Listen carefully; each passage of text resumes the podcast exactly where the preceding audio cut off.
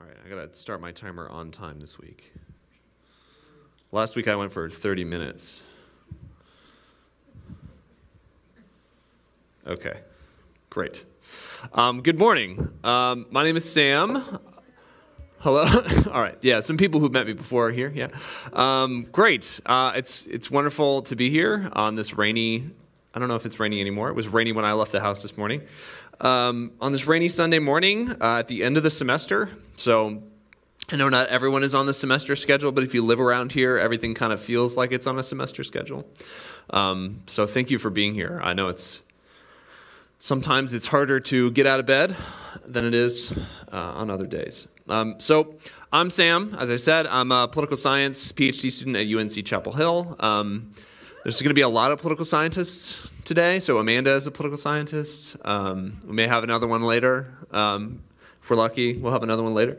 Um, and I actually uh, will say a little bit about political science in a minute, strangely. Um, but yeah, so I want to begin uh, by just reading uh, the text and by thinking about how we started with Justin kind of introducing James as a book of wisdom for life um, a couple weeks ago. And then last week, I kind of talked about what the meaning of the phrase faith without works is dead is, like what it actually means. Um, so I encourage you to, to watch those again if you watch them one time and uh, to watch them for the first time if you haven't seen them. But this week I'm going to talk about words a lot. Um, so yeah, let's just jump into it, and uh, I'll read the scripture, and we'll pray, and we'll get get off to off to the races. All right. Not many of you should become teachers, my fellow believers, because you know that we who teach will be judged more strictly. We all stumble in many ways. Anyone who is never at fault in what they say is perfect, able to keep their whole body in check. When we put bits in the mouths of horses, we make them obey us, we can turn the whole animal. Or take ships as an example. Although they are so large and are driven by strong winds, they are steered by a very small rudder wherever the pilot wants to go. Likewise, the tongue is a small part of the body, but it makes great boasts. Consider what a great forest is set on fire by a small spark. The tongue also is a fire, a world of evil among the parts of the body. It corrupts the whole body, sets the whole course of one's life on fire, and is itself set on fire by hell. All kinds of animals, birds, reptiles, and sea creatures are being tamed and have been tamed by mankind, but no human being can tame the tongue. It is a restless evil full of deadly poison. With the tongue we praise our Lord and Father, and with it we curse human beings who have been made in God's likeness. Out of the same mouth come praise and cursing. My brothers and sisters, this should not be. Can both fresh water and salt water flow from the same spring? Can a fig tree bear olives or a grapevine bear figs. Neither can a salt spring produce fresh water. Who is wise and understanding among you? Let them show it by their good life, by deeds done in the humility that comes from wisdom. But if you harbor bitter envy and selfish ambition in your hearts, do not boast about it or deny the truth. Such wisdom does not come from heaven, but is earthly, unspiritual, demonic. For where you have envy and selfish ambition, there you find disorder and every evil practice. But the wisdom that comes from heaven is first of all pure, then peace loving, considerate, submissive, full of mercy and good fruit, impartial and sincere. Peacemakers who sow in peace reap a harvest of righteousness. Father, help us think about these hard words. Um, We've all said things we wish we hadn't said.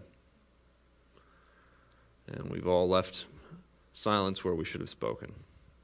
I pray that you'd help us think about how we might follow you more and rely on you more in those moments and treat each other as likenesses of you. Amen. All right, so what are we talking about today? We're going to talk about words and what you say. I know there's like a lot of tough stuff there. It's like a restless evil. It's like very intense, uh, kind of unsettling words uh, from James. Um, but I want to start by talking about how what I'm actually going to talk about is about justice and about goodness and a good life spent with the Lord and Jesus, following Jesus. But most of you, when I say justice, I, you usually, and this is the political science part, you usually think about like rules and policies and government and institutions. You kind of think like, if there's a real problem, we probably should get together and solve it. And in fact, you are right right? Um, generally speaking, that's exactly the right kind of thing to think about. It's actually perfectly compatible and maybe even demanded by Christian thought. I won't get into trying to say what the politics are of the Bible. Um, but there are really big issues and rules and policies that need to change. And it'll take more than individual action to get it done. And it's perfectly Christian to do that. Um, but it is also perfectly in line with Scripture to care about what you are like as a person and try to think that that also has an important role in a just society and a good life spent with Jesus. Right? So I'm not saying that we shouldn't care about these other rules. I'm just saying that we also should care about um, God. In fact, I, even in Isaiah 61, which is probably the first statement of the gospel in the Bible, uh, or I think of it as that, um, it says, They will rebuild the ancient ruins and restore the places long devastated. They will renew the ruined cities that have been devastated for generations, right? This is like a big task, not the task of one single person, right? But here's the thing who you are also matters, and you can make a difference, good or bad, in who you are. So, today we're going to be talking about the difficulty of words in life and their relationship to who we are. Um, the overview is about to be on the screen. We're going to be talking about the what the like general vibe since there are some seniors in the room i should use words like vibe the general vibe of speech in life right? Like what what is what is our what are words playing into life? And like what's the general condition of us with respect to words? Um, and then we'll think about like the characters in james 2 and 3 maybe don't think about it this way but there are like specific people maybe not historical people um, but like characters in James 2 and 3, and they have specific relationships to words. And that is kind of revelatory of what kind of people they are like. Um, and then we'll kind of switch and think about what this means for our daily lives, right? Maybe what practices we might engage in to think about words, right? So, like last week, utterly practical, right? We're going to be thinking about this kind of stuff together, um, and I hope I have something useful for you. So, the first thing we'll think about is just what uh, what situation we are in with respect to words. Right? What is it like when we walk out the door or when we stay, when we stay inside with the people we live with and we speak or we listen or we don't speak? The general condition of speech, this passage says, is no one can tame human speech. It is a restless evil full of deadly poison. Right? So, not great. Uh, not a great situation. And in fact, if you look at it and read the way it's thinking, way it's thinking about speech, it doesn't feel. Sometimes you read the Bible and you think, boy, these people are totally different from people today. And then you read like words like this: speech is a restless evil, the tongue is untamable, uh, and you think, well, maybe they are like us right? Because when I think about politics or our relationships with other people, um, the way we treat strangers or the way we people, treat people in the service industry, um, or the way we treat people who are harder for us to love for whatever reason. Um, this verse does not ring false, it rings true. Um, and in fact, Jesus has things to say about speech, right?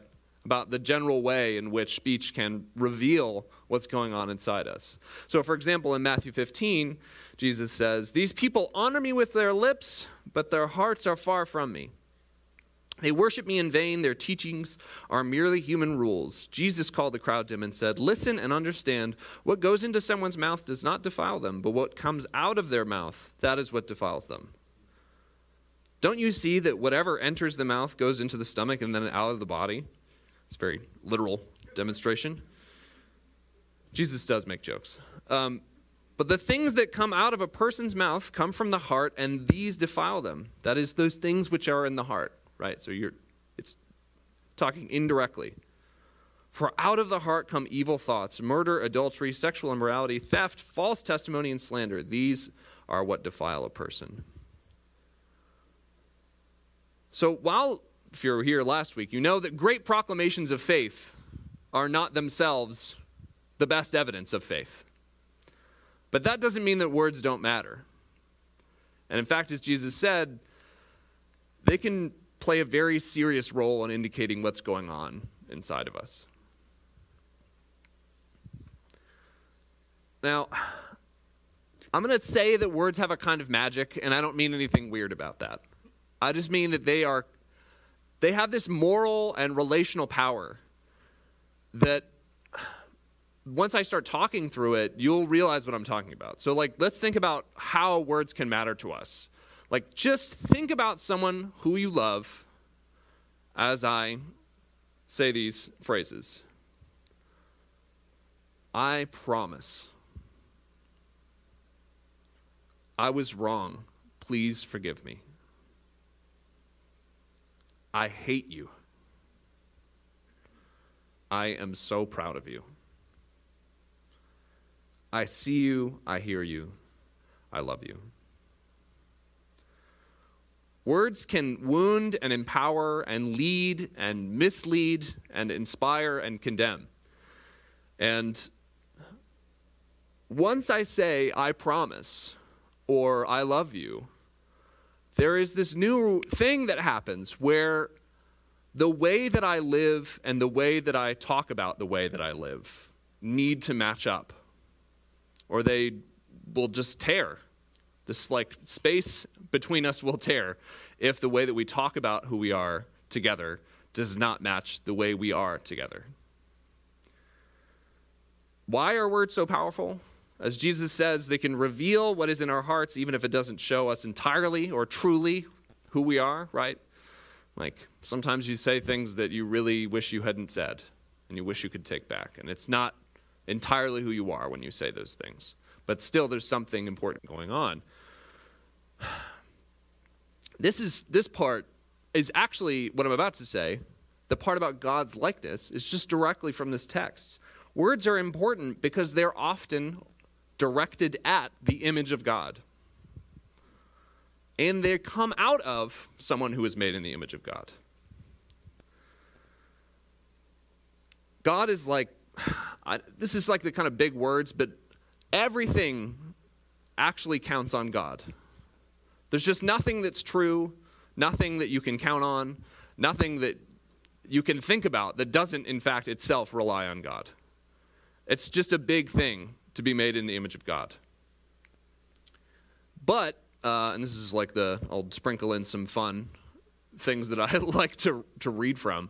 But, like as Milton said, the knowledge of good and the knowledge of evil are so mixed up in the field of this life that they can hardly be pulled apart. And so, though we are made in the image of God, and though the people we speak to are made in the image of God, we are bound to mess up. Right? This is what the text means when it says the tongue is a restless thing and it's sort of untamable. We're going to mess up.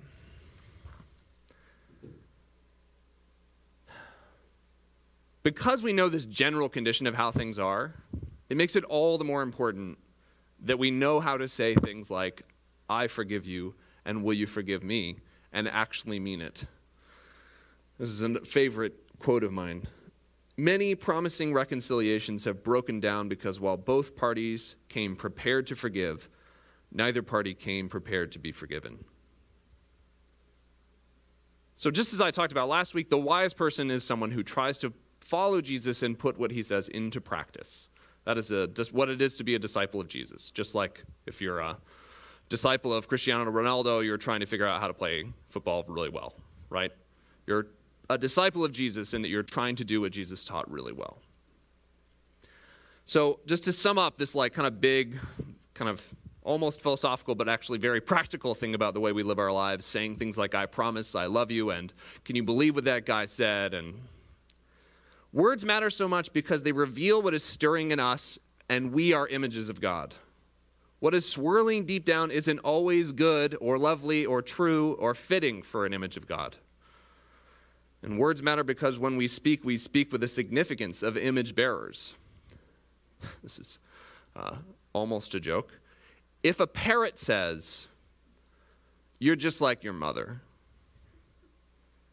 or if we cry out to trees and rocks for help and they don't respond, it doesn't hurt us the way it would if someone who knows us and love us, loves us says, You're just like your mother. Or if we cry out to a stranger for help and they don't answer. Okay, we're going to get back to James now. I mean, we were in James, but I just wanted you to think about words. I mean, it's just, it feels weird to have to motivate it, but it really does matter what we say. And it's not in this like abstract way, it's because you are made in the image of God, and the people you speak to are as well.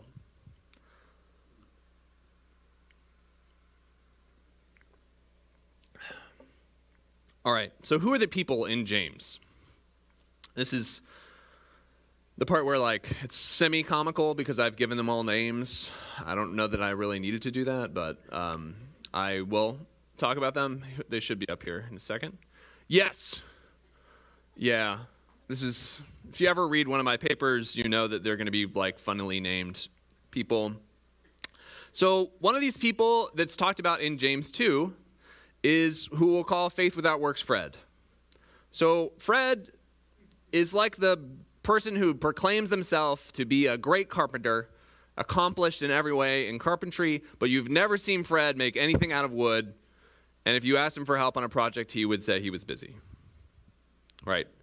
That is what it is to live, try to live a life of faith without works, is this Fred character. Now, I won't spend any more time on Fred because we talked about him last week. Um, the next person, and this is the scary part to preach about because I am teaching, uh, is the not so good teacher Ted. Um, this is the part where I think there's a couple people here who I think will hit home really quickly. Ted is one of them, and Earl. Earl is one of them. I really wish I hadn't named them now. Um, it's all right. They're really, I don't know why I think they're so funny.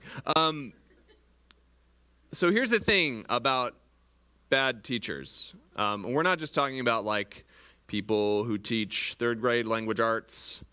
Um, we're talking about rabbis, people who purport to teach the way of life that is good, a way of life that leads to love and goodness and success and righteousness, right? There are lots of these teachers. And this passage says that not many of you should desire to be like this because people like this are held to a kind of higher standard. Why? Because this can be truly destructive. This is why I find it kind of a trembling responsibility to teach, um, because I know that it's very difficult. Um, not to give too much away about the political science work that I do, um, but one of the things I think about is how so many pastors are, in fact, not able to preach things that they think they ought to preach. This is from 2 Timothy. In the presence of God and of Christ Jesus, who will judge the living and the dead, and in view of his appearing and his kingdom, I give you this charge preach the word, be prepared in season and out of season, correct, rebuke, and encourage, with great patience and careful instruction.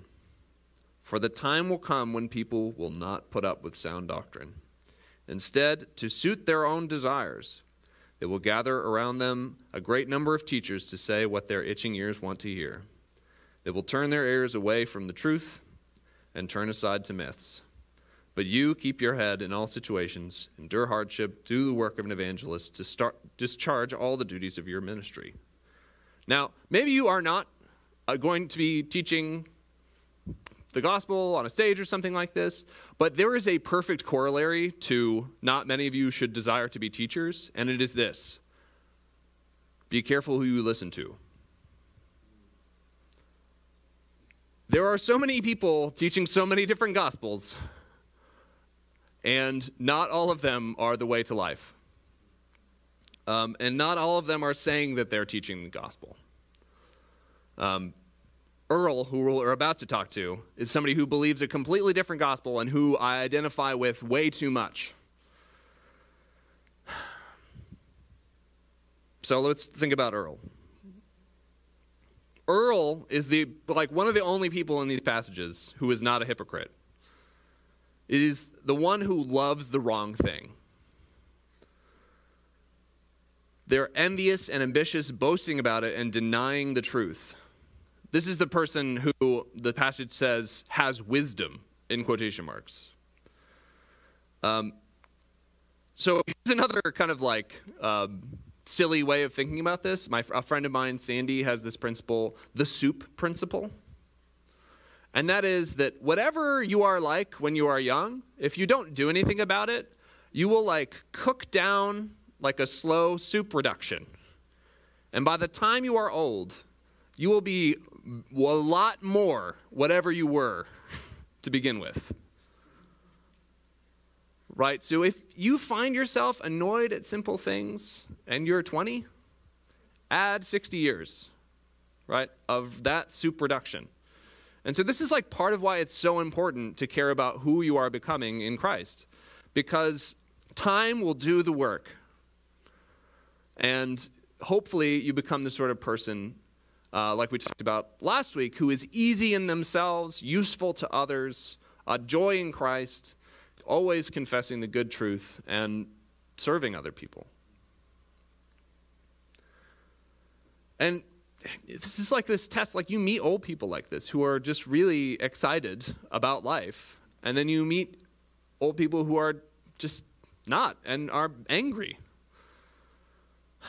Anyway, I, I won't go into, into depth about it because I know it can be a hard thing. But here's the quick way of summing it up you become what you love. And Earl loves his ambition and his envy. Here's a quote that should make you feel slightly uncomfortable. What is good? All that enhances the feeling of power, the will to power, and the power itself in man. What is bad? All that proceeds from weakness. What is happiness? the feeling that power is increasing, that resistance has been overcome. Um, that is from a book that is literally called The Antichrist. it's by Nietzsche. You don't need to know that.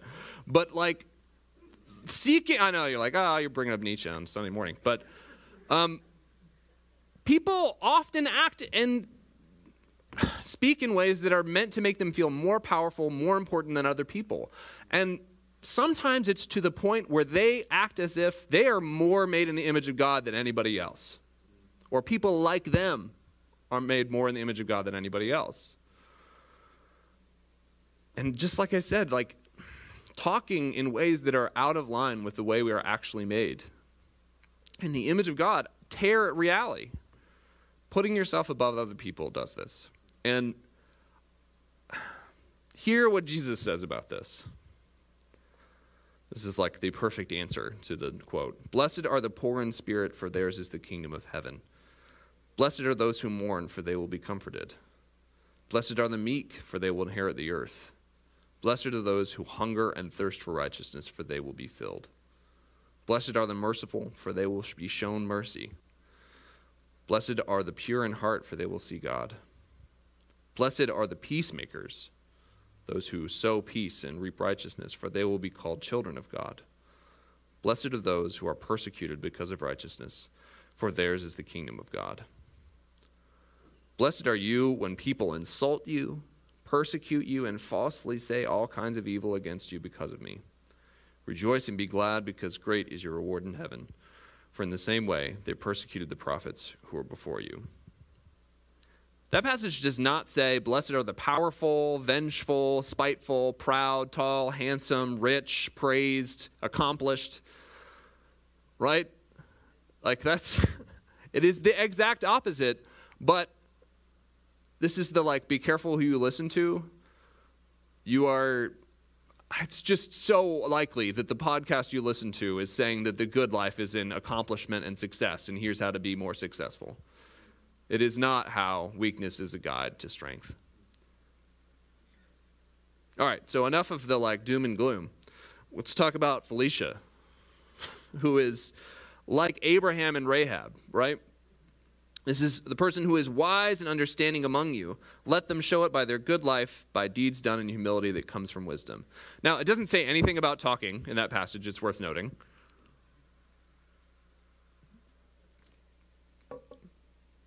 And think back to last week, if you were here. If you won't, I am explaining it anyway.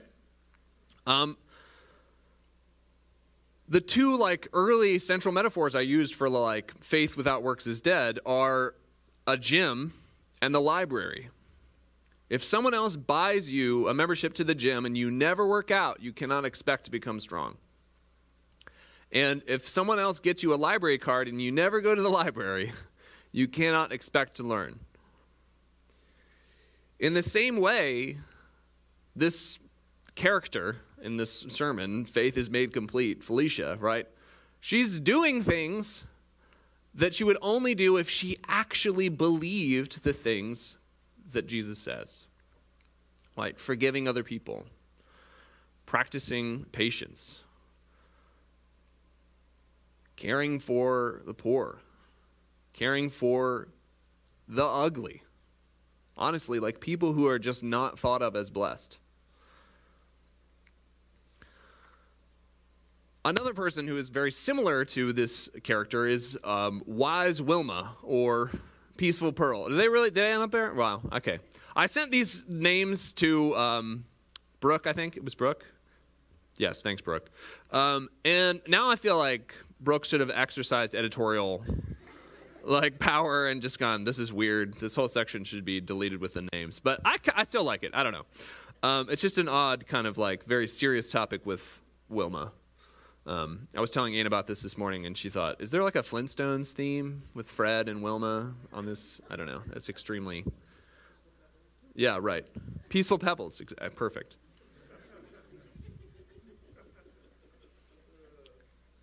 So the one who has great faith sows in peace, reaping in righteousness. Oh, great. What does this actually mean? Well, Peace is this great, like, deep justicey word, right?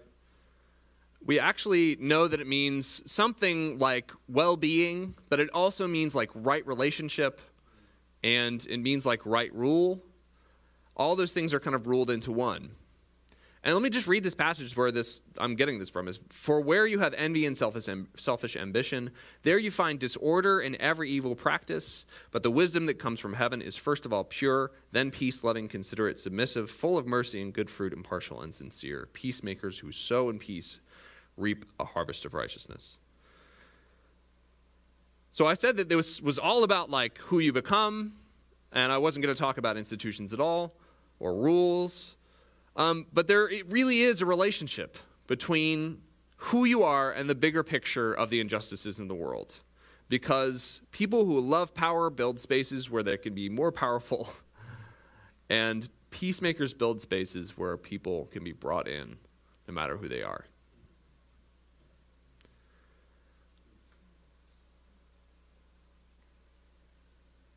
I am landing the plane back at spiritual disciplines.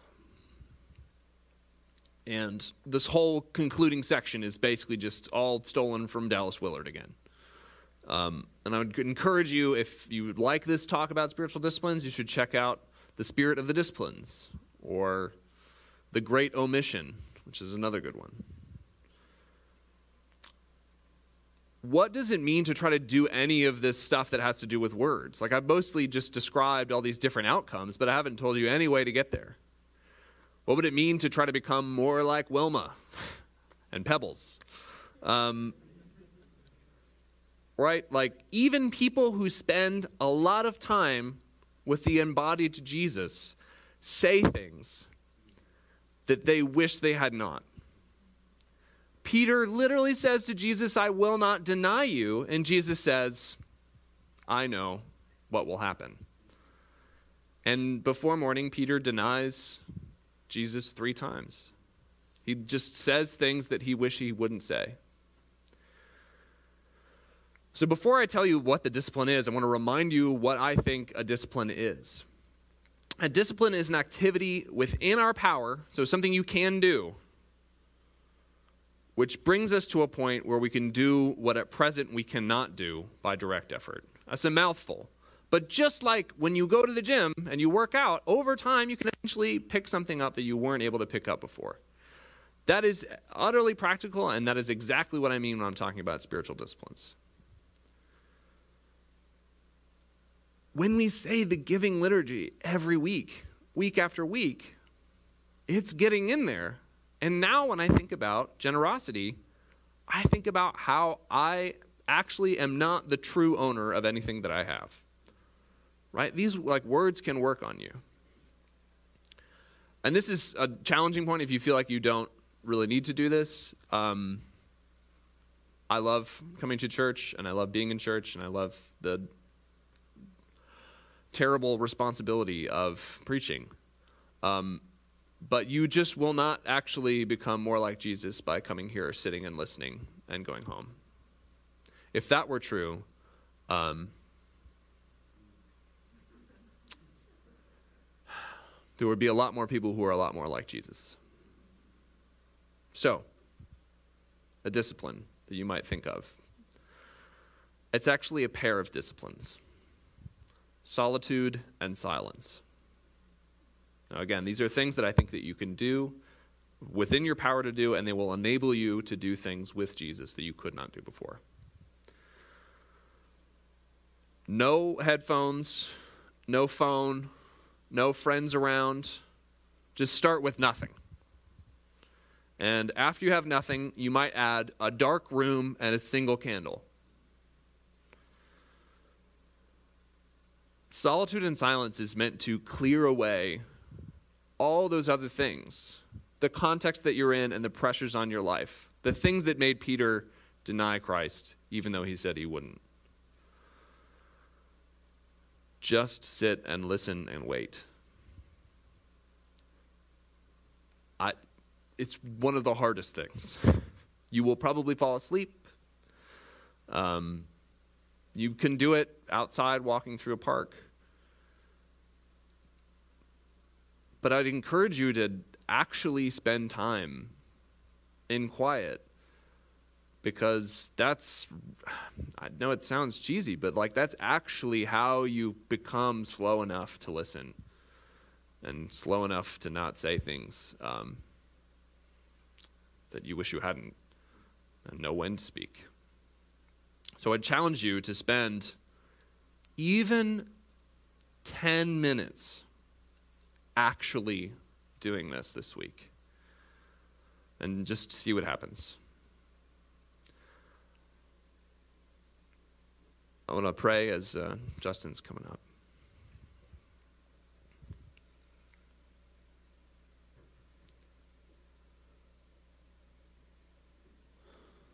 Father, anyone we meet, anyone we see, whether they're accused of a crime, whether they've committed a crime, whether they're well or unwell, rich or poor. When we look at them, we're looking into your face in some way. And when we speak to them, I pray that we would speak as you're there, as we're speaking to someone who's made in your image. And Father, when we listen, I pray that we would do likewise. Pray you'd help us do these things and make, make space for quiet. Help us to slow down. Wait.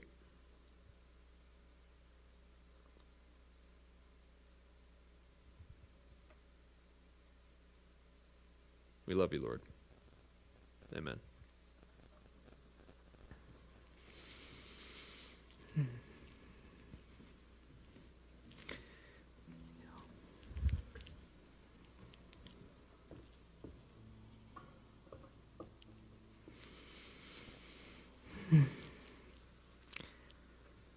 Are you getting it?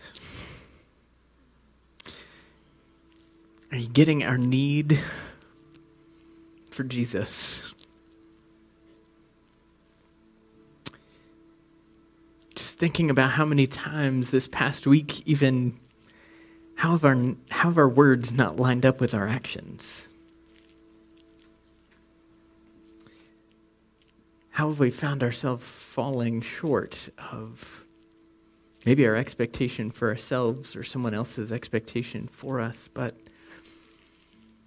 really isn't it about aligning with Jesus' expectation for who we are? And who we are are bearers of his image. And we can find rest in that. Are you getting the need for the practical wisdom for daily living? Right? It is each and every day. And so as we come to the table, we're reminded that it is in Jesus and Jesus alone who is faultless and whose words are perfect.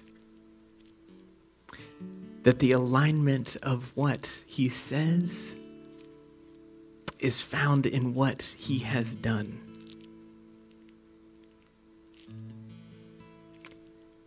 That he would make a way for us. And the words that he said to the disciples on that night as they were gathered around the table with him. They didn't know at that point how it was going to play out. He was giving them the words of this is my body broken for you. And in the cup that he would say this this is my blood. The blood of the new covenant poured out for you for the forgiveness of sin to cover all of those places where your words don't align with your actions. His body and his blood then would be broken and poured out for us. His actions aligning with his words. For you and for me, that daily living, we can experience the fullness of His love and His grace and His mercy for us. So, friends, you are invited to this table today to experience the grace that He has for you I'm going to tear off a piece of the bread and dip it in the cup.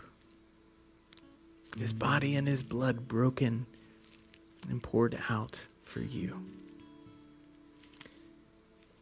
Will you pray with me?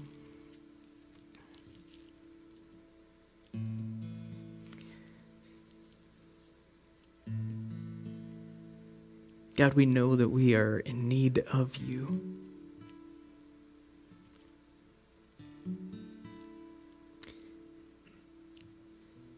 In that need, you are ready. Before we can even confess it with our hearts or our lips, ready to embrace us and draw us into a life lived with you.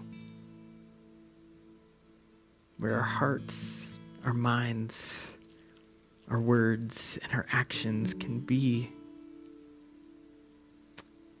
transformed, shaped into your image more and more each day by your grace and your mercy for us. So, Holy Spirit, meet with us as we come to your table today. Pray in the name of the Father, and the Son, and the Holy Spirit. Amen. I invite you to come to the table.